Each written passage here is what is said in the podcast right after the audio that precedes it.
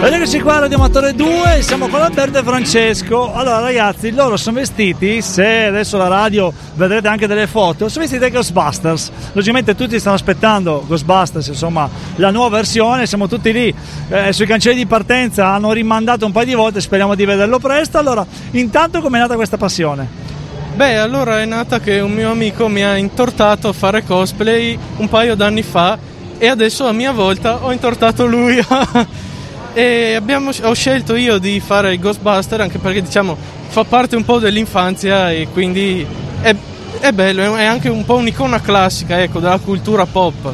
Qual è la parte più difficile nel ricercare, non so, per esempio cercare l'abito giusto, il meccanismo giusto, la valvola giusta, insomma, a cercare anche guardare il film, riguardare, andare a vedere il dettaglio? Allora diciamo questo aspetto è abbastanza semplice perché su internet veramente si trova di tutto, specie perché in America alcuni proprio appassionati sfegatati sono andati negli studios della Sony a fare foto millimetriche con le tare e quindi online si trovano progetti, schemi con le misure precise al millimetro, quindi almeno quell'aspetto è già semplificato. Il prossimo passo sarà la macchina. La macchina è un bel acquisto da fare, però è un bel acquisto, ma ci sarà tanto da tirar fuori sicuro. Mi piace che però non ha detto no, cioè non ha parlato, ha fatto un po' scrollato le spalle, ma non è che ha detto no, ha detto sarà da fare, quindi già vuol dire che ti sei già informato. Più o meno informato, ci sarà da sborsare un bel po', però vabbè, metti che in futuro, se riusciamo, si potrebbe. Ne stavamo appunto già parlando venendo in su.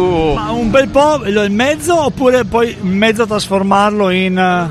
Il mezzo è già di per sé una Cadillac anni 80, anzi anni 70 credo, non so, 70-80, quindi già lì penso costi, poi sono in America, quindi farle arrivare è uno sproposito, diciamo, più che altro lo diciamo per scherzo, così. Ma chissà, poi sai, tante volte trovi che in Germania qualche appassionato che la vende. Se qualcuno me la vende possiamo fare un piccolo affare, ovviamente con sconticino, perché se no non riusciamo a stare nelle... È già macchina d'epoca, quindi paghi anche poco bollo e poca assicurazione.